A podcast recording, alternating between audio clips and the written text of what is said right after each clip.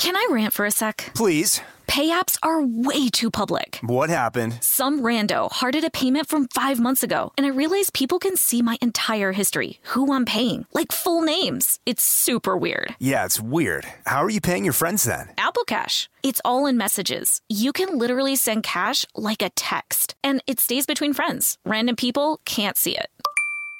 Did you just pay me a dollar on Apple Cash? Shh. Services are provided by Green Dot Bank, member FDIC. Terms apply. This episode is brought to you by PNC Bank, who believes some things in life should be boring, like banking. Because boring is safe and responsible, level headed and wise. All things you want your bank to be. You don't want your bank to be cool or sexy. Sexy is for 80s hair bands, not banks. That's why PNC Bank strives to be boring with your money so you can be happily fulfilled with your life. PNC Bank, brilliantly boring since 1865. Brilliantly Boring since 1865 is a service mark of the PNC Financial Services Group, Incorporated. PNC Bank, a National Association member FDIC. The state of Tennessee is one of the few places where the sounds are just as breathtaking as the sights.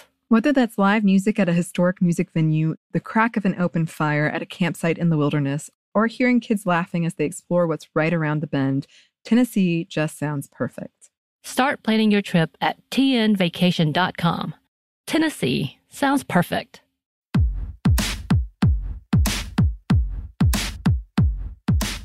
Hey, this is Annie, And Samantha. and welcome to Stuff Mom Never Told You, production of iHeartRadio.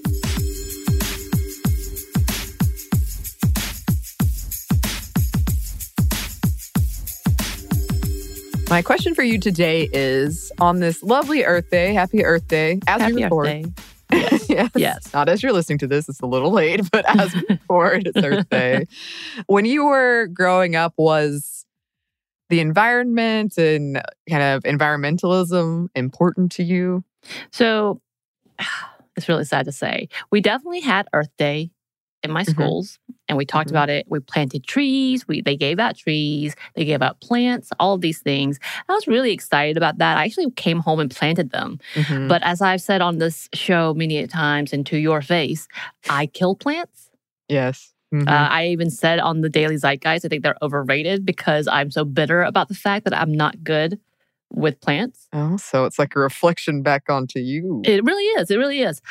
But I, I've never been big into any of that stuff. I think part of that's because growing up in a very small town, you Mhm. don't really have the opportunities to practice these things. So recycling wasn't available. Our trash, Mhm. we didn't have people come pick up trash. Not that that's any better, Right. but it was bad enough that we burned trash in the back every week. We had a burned trash pile.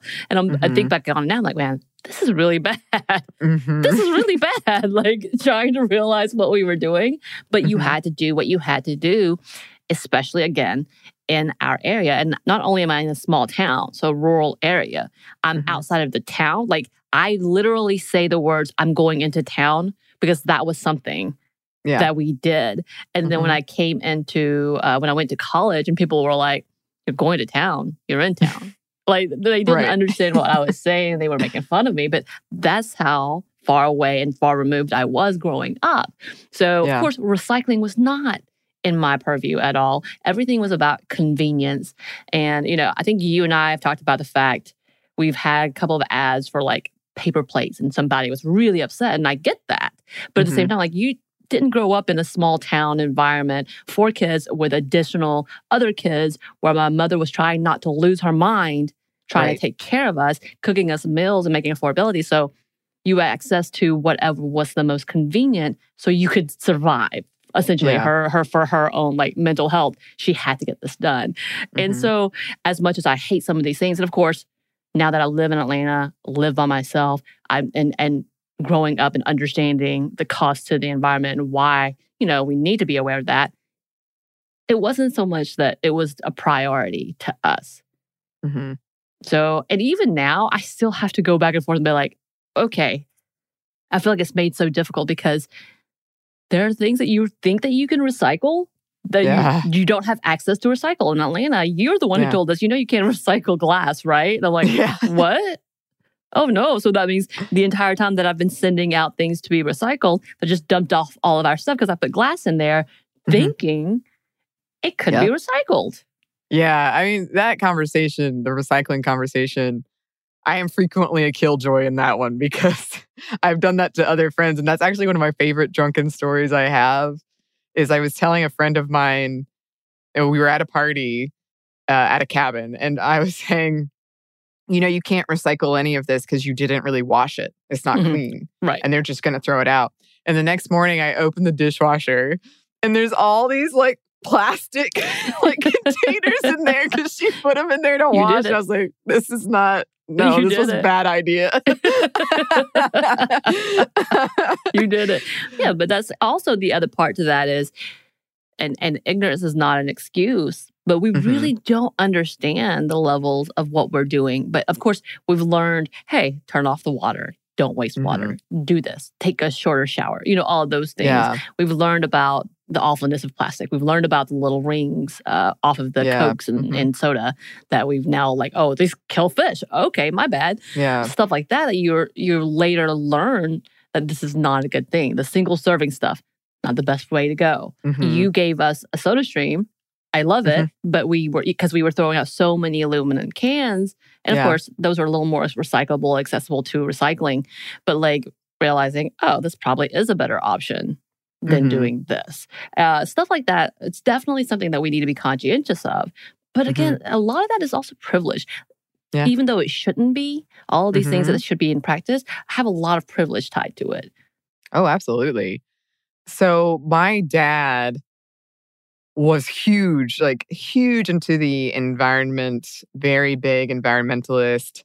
That it's one of the things like anytime I see something about like conserving this or conserving that, I think of him because that was like his one of his things. And that's why we lived in Alaska for a while because he like wanted to be in the wilderness. And that's actually why we ended up moving to Dahlonega because it was a compromise between him and my mom about she wanted to be closer to her family. He wanted somewhere that still felt like he was in nature Mhm. and then where you could see mountains. And so growing up, I had a very um like those rules of you can't leave the water on for this long, you can't uh, leave the refrigerator open, all these things that have sort of translated into my adult life that I do annoy my friends about. And it, it was a huge part of what, growing up for me and something very important. And, and actually, I recently, um, I have this list of uh, terrifying children's movies that I occasionally watch over again. Most of those were introduced by my dad, who also loved movies. And I tell you, most of them are about the environment. Most Right. of them are about environmental damage humans are causing to animals. So wait, is one of them FernGully? Fern Gully was on there, but I rewatched it. It is not scary. It did scare me as a child, but now I'm like, well, Tim Curry is singing and this is the best, but I'm not afraid. it's That's so fair. 90s. I don't know if you've seen it recently. It's It is- no, oh no, I don't watch animated stuff much, anyways. But yeah, Mhm. that's that was a long, long time ago for me. So Oh, yeah, it's great. I find it interesting because you and I come from a very different perspective of that, especially when it comes to environment. And I'm like, man, you and I may make the perfect person. I've often said if we could transform, we would balance each other out. it's true. It's true. Yeah, but it's it was important. I studied in college sustainability, and um, I went one of my first international trips, whereas I was learning about the environment um, in Australia, and that was a very complicated thing, but it it has been and is something that is very important to me, and I think increasingly as more and more intention and uh, concern around climate change comes to the world. um, we are thinking about it. And yes, there are very much issues of accessibility and privilege there. But all that being said, we did want to talk about women in the environment because there's a lot of things we could talk about there. And a lot of things are coming out right now because President Biden is the climate change summit that he is leading is underway right now as we record. So right before we came in, I was seeing notices of like they're talking about this and they're talking about this. So there's that. And then um, some of the stuff we're going to discuss in this episode, we talked about in our episode, It Ain't Easy Being Green, where we talked about how toxic masculinity ruins everything, pretty much. Everything. Even caring about the environment. Or you can also check out the Female First we did on Wangari Muta Maathai, um, who was really big person, an inspiring person when it comes to environmentalism. Right. Definitely a good episode. So let's get into the what of our conversation. Women Mhm. have a long history of being leaders when it comes to environmentalism, a history that carries over to this day. From Rachel Carson to Wangari Muta Maathai to Marina Silva to Peggy Shepard to AOC to Greta Thunberg and so many more. And yes, we've seen a lot of young activists coming out and love, love that. And this is a space where we see all kinds of intersections class, race, gender. And since women, and even more so women of color, are impacted by environmental issues, think of things like the water in Flint, Michigan. Uh, yes, we do have young Miss Flint, who is still very active. And actually, if you go look at her Twitter right now, she is trying to raise money to get more uh, filters, water filters, because that's still a problem and that's still a thing, which is absurd, which disproportionately impacted families of color. As in fact, they got like a little bit of a window of all the protests and how bad it was going and then disappeared. And it's still a problem there. Or the fact that women around the world are largely responsible for the collection of water, which cuts into time and education and is also frequently unsafe. And uh, we've definitely had discussions about the war and the battles that happen over claiming over water. I mean, as in fact, is even a, an issue that is a back and forth argument between Florida and Georgia. Like we've seen Yep. that happen. Of course, not to the level that is really, really dangerous out into the other areas of the world. Companies and society at large don't care about impoverished areas, um, usually populated by women, children, and yes, particularly women and children of color. And the, the pandemic has not helped at all in this issue either. And that Mhm. leads to an unhealthy and often unsafe environments that have a greater impact on women. At the same time, they're often excluded. And we've talked about this before from high level policy discussions and decisions. Yeah. So, according to the UN, women hold only 12% of top positions in environment related sectors. On top of that, women account for only about 14% of land ownership worldwide. And some estimates put it way lower, like single digit lower. And that excludes them from decisions around land management. In some areas, working the land or selling timber are one of the few ways women can make a living. Indigenous women often have more knowledge about the uses of plants and how best to make them stretch and what to turn to during times of scarcity. So, sort of this knowledge of the land, but they are not being allowed to own it or make decisions around it often. Right. And though we have made a lot of strides, women still shoulder more responsibility when it comes to domesticity, the home, and childcare. The environment you're in touches all of that. Also, caring about something in general has been feminized, Yep. something we've also talked about a lot. The planet itself is called Mother Earth, and we have painted caring for it as women's work. In fact, I did not know this, but President Theodore Roosevelt, famous American conservationist, was ridiculed for being feminine over his environmentalist policies. It was like Yes. cartoons of him like wearing an apron. So absurd. Very, very much so. Anecdotally, I will say I do have a lot of younger male friends that care about the environment a lot. I don't I can't necessarily speak to the actions behind the words, but they seem to care about a lot my younger brother. Wow. And I feel in older generations though, again in my experience, uh, most of the men who cared about it, they cared about it in the sense of hunting, of being able to hunt or quote like being left alone on their land you Right. know very much not my dad though he he cared he legit cared about the environment but i just have a lot of like other references of men sort of being like i just want to be able to hunt and be left alone on my Right. land They want to sustain their own land, but not Yeah. necessarily caring about the environment. Exactly. Younger folks are more likely to be environmentally conscious and to rate climate change as a priority issue. Yes. And organizations have started officially recognizing the importance of women in, when it comes to the environment. Yay. Uh, may help also that we actually have a secretary, Deb Haaland, who is an Indigenous woman coming and Yeah. talking about some of these issues and bringing it to the front. Yay. Mhm. And at the 1995 Fourth World Conference on Women, Women and the Environment was pinpointed as one of the 12 key areas in the Beijing Declaration and Platform for Action. This platform made three recommendations towards the end quote, involving women actively in environmental decision making at all levels, integrating their concerns and perspectives in policies and programs, and establishing ways to access the impact of development and environmental policies on women. In the 2018 14th meeting of the Conference of the Parties to the CBD, it was agreed that gender responsiveness should be involved in the development of biodiversity frameworks. To achieve this, UN Women and UNEP WCMC identified three main objectives equal opportunities for leadership, decision making, and effective engagement at all levels, equal access, ownership, and control over biological resources, and equal access to benefits from biodiversity conservation and sustainable use and from the utilization of genetic resources. If you're interested in any of this, because I know it can sound pretty dense, um, you can find the statements that the UN has released about it. And it is interesting how they unpack some things that you might not expect to show up in a paper about environmentalism, like reproductive rights. Right. So I recommend it. And we've talked a lot about the fact that environmental issues is a feminist issue. So, Yeah. but that's that's a whole different conversation. But yeah. Mhm. So let's discuss consumerism for a second.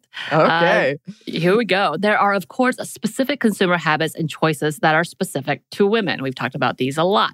We've spoken about how women are more likely to recycle and use reusable bags and the added workload of that. But on the other side of that, there are considerations to make around products like cosmetics or menstrual items when it comes to environmental impact. And on top of that, in heteronormative households, women do more of the domestic work. And a part of that is shopping and cleaning and, and choices that carry on environmental weight as well. Yes. And as being environmentally friendly becomes increasingly important to consumers, companies have adapted to that, offering options like reusable pads or menstrual cups. It's easier to find eco friendly cosmetics. And I have a couple of friends that that's very important to them when they're choosing their cosmetics. And eco friendly branding is being targeted largely towards women. Uh, this is what we talked about in our It Ain't Easy Being Green episode how men don't always do their part because they're afraid of being perceived as effeminate or gay. Other research has found that misogyny plays a role in climate change denial and that men in general are more likely to listen to arguments about the environment that didn't include, quote, feminine attributes like caring. I w- like caring. I wonder if this also includes like, are these same people on the same line as the flat earthers? I don't know. Just seems like it would go hand in hand with climate change deniers. That article was interesting just to hear scientists kind of break down how they have to talk to men about it. But uh, according to the pretty short blurb I remember, they were saying if you're talking to a group of men, it's better to not include anything about like responsibility or caring and much more science based. Right now, this is the impact. Um, Teaching them the language of like, well, actually, yeah. I went to a science course that said. Yes, yes. um, well, it gets worse, Samantha, because Oh, some yeah. some research suggests there is a relationship between gender inequality and high levels of environmental degradation. Other studies have found that governments with more women in them are more likely to enact environmental policies, and that strengthening or allowing for women's ownership of land increases soil management, tree planting, and other sustainable efforts. Links have also been found between gender based violence and the environment when it comes to things like control of uh, scarce resources or just land and child marriages in exchange for these resources and one less mouth to feed, for example, or women being coerced into sex in exchange for scarce resources. These studies have driven home the importance of the environment when it comes to creating safe public spaces for women. And all these together create what experts called an eco gender gap that places that responsibility of sustainability on women. Recent research into this suggests that in general, women are more future focused than men, and they also typically display higher levels of altruism, empathy, caring, and socialization towards being responsible, all of which influences thoughts and feelings towards our environment and taking care of it. Yes. And obviously, you know, this research is broad strokes and pretty binary, but this, I mean, that's what it found in general is that. And we've talked, we talked about that in the Mugari Muta Maathai episode of Mhm. being like thinking about future generations and that Mhm. being important to women involved Right. in environmentalism, which does mean thinking outside of yourself. and something that creating something you might not necessarily get to enjoy or be around for. Right. But uh, let's not forget at the end of the day, as important as these individual choices are and having these conversations are, we need to be pressuring companies and governments to change. It is not our responsibility alone to protect the environment when, especially big companies, are the ones that are having the greatest impact. So, definitely these individual choices, taking care of the environment, fantastic.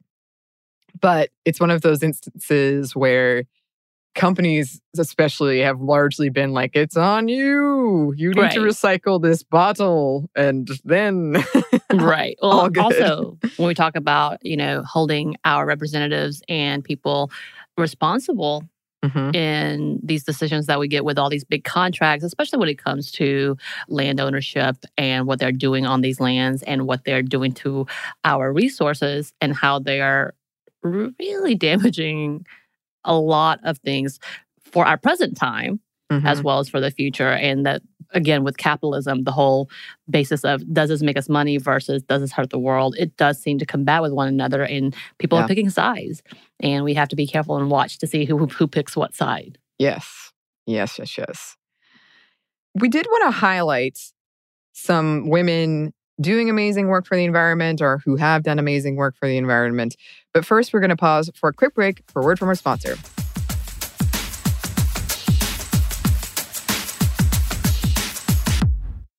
Can I rant for a sec? Please. Pay apps are way too public. What happened? Some rando hearted a payment from five months ago, and I realized people can see my entire history, who I'm paying, like full names. It's super weird. Yeah, it's weird. How are you paying your friends then? Apple Cash. It's all in messages. You can literally send cash like a text, and it stays between friends. Random people can't see it. Did you just pay me a dollar on Apple Cash? Shh. Services are provided by Green Dot Bank, member FDIC. Terms apply. Snagajob is where America goes to hire, with the deepest talent pool in hourly hiring. With access to over 6 million active hourly workers, Snagajob is the all in one solution for hiring high quality employees who can cover all your needs. On demand, temp to hire, part time or full time. You name the position warehouse worker, retail associate, grocery store clerk, fitness trainer, baker, stylist, bellhop, podcast producer. Yeah. Snagajob's got a worker for that. With our easy to use platform, you're able to seamlessly post and fill available positions quickly with a dedicated customer support team to provide all the help you need along the way. Kind of nice knowing you have a talent pool like that in your own backyard, right? Snagajob is the partner you need to keep your business running smoothly. So visit snagajob.com or text snag to 242424 to talk to an expert. Snagajob.com, where America goes to hire.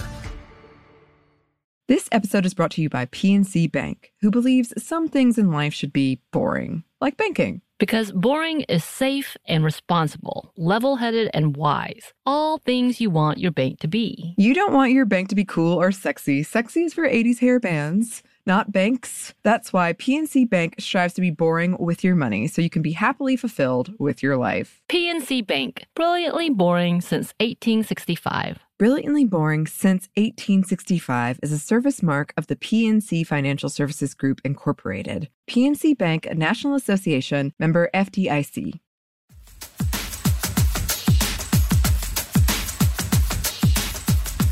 And we're back. Thank you, sponsor. And we're back with a fun disclaimer. Oh, yay. Yes. Uh, so we're just doing short bios on these women that could be expounded into whole episodes. And as always, if you're interested in that, listeners, please let us know. That being said, we're highlighting their environmental achievements, but their records aren't perfect. You know, no one's is. And we don't agree with every stance they've taken. And some of the things we could unpack, and I'm specifically thinking of um, non-GMO movement Mhm. would be really interesting. But I think it's too complex for what we're doing right now. hmm But just to put that out there. Right, right. So let's talk about Vandana Shiva. From a young age, Vandana Shiva was raised to care about her environment and she funneled that passion into her studies. So she earned a PhD in philosophy and physics. Wow, those are 2 Mhm. very broad subjects. And went to study environmental policies, among other things. And her areas of specialty included agricultural biodiversity, food technology, and the intersection of human rights, which yeah, they go hand in hand, honestly. Mhm. In 1991, she launched a movement called Navdanya to, quote, protect diversity and integrity of living resources, especially native seed, the promotion of organic farming and fair trade. A part of this has been providing resources and education to people throughout India.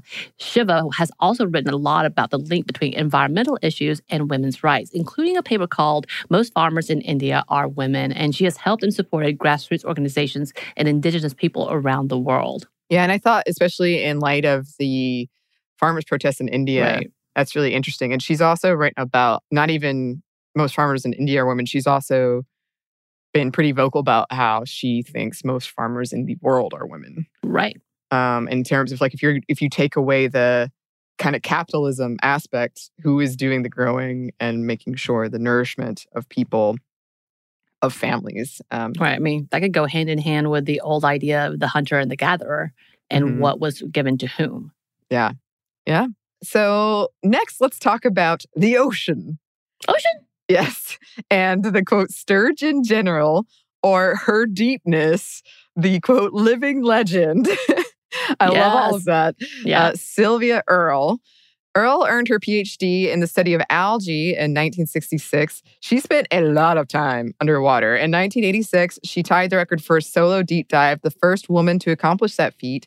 And uh, she's logged over 7,000 hours underwater.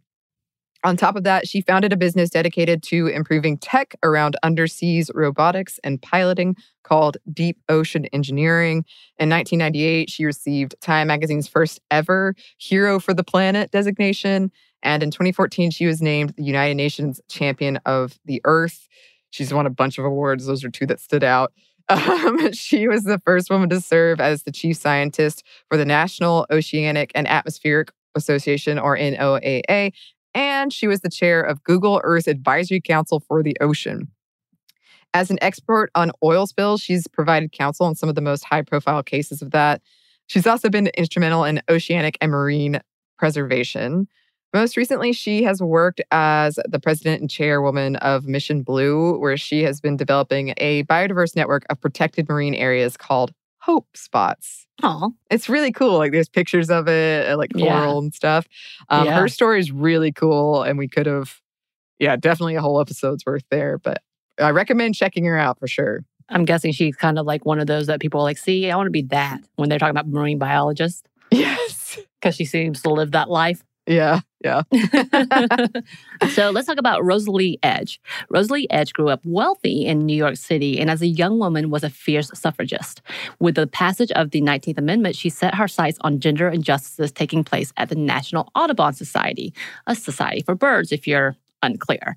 Edge managed to oust the corrupt directors of the organization, and this was a big deal. She'd become fed up with the mainstream, male dominated environmentalism influenced by timber corporations and trophy hunters and ranchers and pesticide developers and things like that. And yeah, they would be the big bad of the Audubon Society, I would think. Who Mhm. knows? Her work really changed the landscape of environmentalism in this country. She created the Emergency Conservation Committee, which she used to preserve 8,000 acres of sugar pines in Yosemite. Thank you. And made way for the founding of two national parks, Olympic National Parks and Kings Canyon. She stepped in after the Audubon Society declined to back a hawk sanctuary that she was pushing for, using her own funds to create it herself Hawk Mountain Sanctuary, the first preserve for the birds of prey in the world. And she ran the sanctuary for the rest of her life and changed who an activist looked like and what they could do. She spoke out about the dangers of DDT 14 years before Rachel Carson's Silent Spring. A 1948 magazine called her the most honest, unselfish, indomitable Hellcat in the history of conservation. Yeah. I want that title. I want to be the indomitable Hellcat. That's an awesome title. Right? So she, with this Audubon Society, she heard that, like, among other things, they were allowing people to hunt and trap birds Yeah. on this. And she showed up and used the things she learned being a suffragist and, like, asked these really tough questions and then managed to get her hands on the mailing list of all the members and sent out these flyers, like, you know what they're Yeah. doing up there? yeah. Yeah. If there was a movie yeah. based on this. They would be the big bad and she would be the superhero for yes, sure. Yes. I love it. I love it so much. Uh, we do have a couple more women we want to talk about, but first we have one more quick break forward from our sponsor.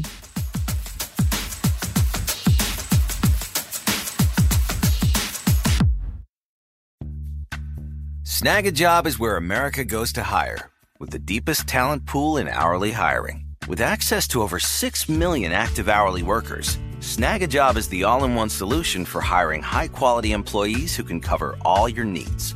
On demand, temp to hire, part time or full time. You name the position warehouse worker, retail associate, grocery store clerk, fitness trainer, baker, stylist, bellhop, podcast producer. Yeah, Snagajob's got a worker for that. With our easy to use platform, you're able to seamlessly post and fill available positions quickly with a dedicated customer support team to provide all the help you need along the way. Kind of nice knowing you have a talent pool like that in your own backyard, right? Snagajob is the partner you need to keep your business running smoothly. So visit snagajob.com or text snag to 242424 to talk to an expert. Snagajob.com, where America goes to hire. This episode is brought to you by PNC Bank, who believes some things in life should be boring, like banking. Because boring is safe and responsible, level headed and wise. All things you want your bank to be. You don't want your bank to be cool or sexy. Sexy is for 80s hair bands, not banks. That's why PNC Bank strives to be boring with your money so you can be happily fulfilled with your life. PNC Bank, brilliantly boring since 1865. Brilliantly Boring Since 1865 is a service mark of the PNC Financial Services Group, Incorporated. PNC Bank, a National Association member FDIC. The state of Tennessee is one of the few places where the sounds are just as breathtaking as the sights. Whether that's live music at a historic music venue, the crack of an open fire at a campsite in the wilderness, or hearing kids laughing as they explore what's right around the bend, Tennessee just sounds perfect. Start planning your trip at tnvacation.com. Tennessee sounds perfect.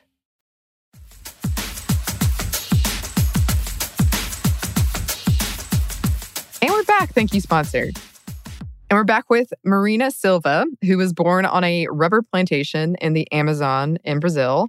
She was illiterate until the age of 16, but then she went on to get a history degree. This was after she had a pretty severe bout, a couple of severe bouts of illness and a lot of tragedy in her family. In the in the 1980s, she helped found Brazil's independent trade union movement and participated in peaceful demonstrations with other forest dwellers against deforestation, not only for the harm it did the environment, but also to indigenous communities that lived in those forests. She became the country's youngest senator after her election in 1994. From 2003 to 2008, she acted as Brazil's environmental minister and ran for president a handful of times, once as a representative of the Green Party. Uh, and she she didn't win, but she got close. Like she was in the top three. She was and is very active in anti deforestation efforts and in preserving the Amazon. As of now, she is the acting spokesperson and leader of the Sustainability Party. For her work with the environment, she has been nominated and won several awards, including the United Nations Environmental Program, naming her one of the champions of the earth. The topic of deforestation in Brazil is a hot topic to this day. Um, in 2019, those were those devastating fires in the Amazon. Mm-hmm. And Silva continues to speak out against government policies and actions that are bad for the environment. And as we said at the top, with the President Biden's climate summit happening right now, I got a news item right before I came in about her talking right. about this and about what the Brazilian government has been doing or not doing in terms of the environment. All right. So, Peggy Shepard, who has been active in environmental justice since the 1980s, uh, as part of this, she co founded and serves as the executive director for We Act, for Environmental Justice, a nonprofit based in New York. Uh, she started out as a journalist writing for Black Enterprise magazine and writing speeches for politicians. And Shepard was very involved in politics, particularly involving the intersection of environmental issues and communities of people of color. She was once arrested for protesting the leakage of a sewage system in a nearby river. And just last year, In 2020, she was appointed to New York's Environmental Justice Advisory Board. And in 2021, she was appointed to the White House Environmental Justice Advisory Council. And not only that, she also acts as a trustee for the Environmental Defense Fund and holds a position on the executive committee of the National Black Environmental Justice Network. Yes, yes. She's doing a lot. I know everyone on here. I'm telling you, I think we do a whole episodes on everybody on here. They're all doing amazing stuff. Let's finish out this list with JoAnn Tall. She's a member of the Oglala Lakota in South Dakota. And beginning in the 70s, she became really active in preserving the land there. She protested uranium mining in the area and the potential of nuclear testing in the Black Hills. For her work, she has won awards and recognition, and she went on to co found a think tank focused on public health and land issues called Native Resource Coalition. Over the years, she has continued to be outspoken about environmental issues and fight for environmental justice, especially for her Indigenous community.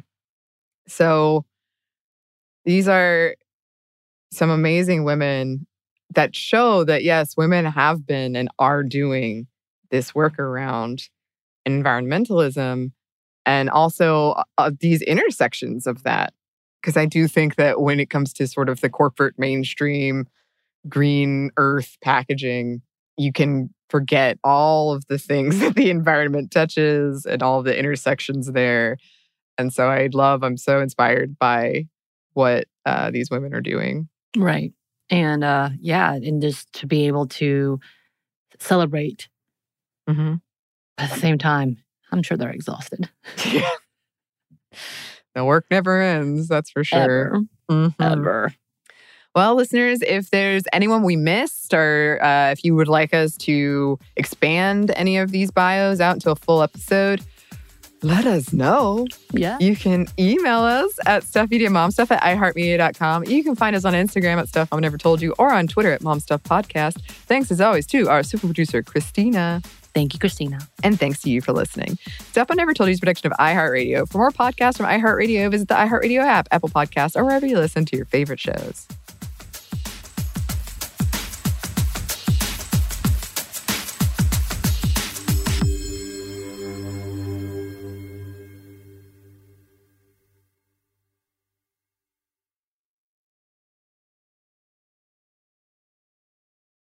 This episode is brought to you by PNC Bank, who believes some things in life should be boring, like banking. Because boring is safe and responsible, level headed and wise. All things you want your bank to be. You don't want your bank to be cool or sexy. Sexy is for 80s hair bands, not banks. That's why PNC Bank strives to be boring with your money so you can be happily fulfilled with your life. PNC Bank, brilliantly boring since 1865. Brilliantly Boring Since 1865 is a service mark of the PNC Financial Services Group, Incorporated. PNC Bank, a National Association member FDIC. The state of Tennessee is one of the few places where the sounds are just as breathtaking as the sights. Whether that's live music at a historic music venue, the crack of an open fire at a campsite in the wilderness, or hearing kids laughing as they explore what's right around the bend, Tennessee just sounds perfect. Start planning your trip at tnvacation.com. Tennessee sounds perfect. Rev up your thrills this summer at Cedar Point on the all new Top Thrill 2. Drive the sky on the world's tallest and fastest triple launch vertical speedway. And now, for a limited time, get more Cedar Point fun for less with our limited time bundle for just $49.99. Get admission, parking, and all day drinks for one low price. But you better hurry because this bundle won't last long. Save now at cedarpoint.com.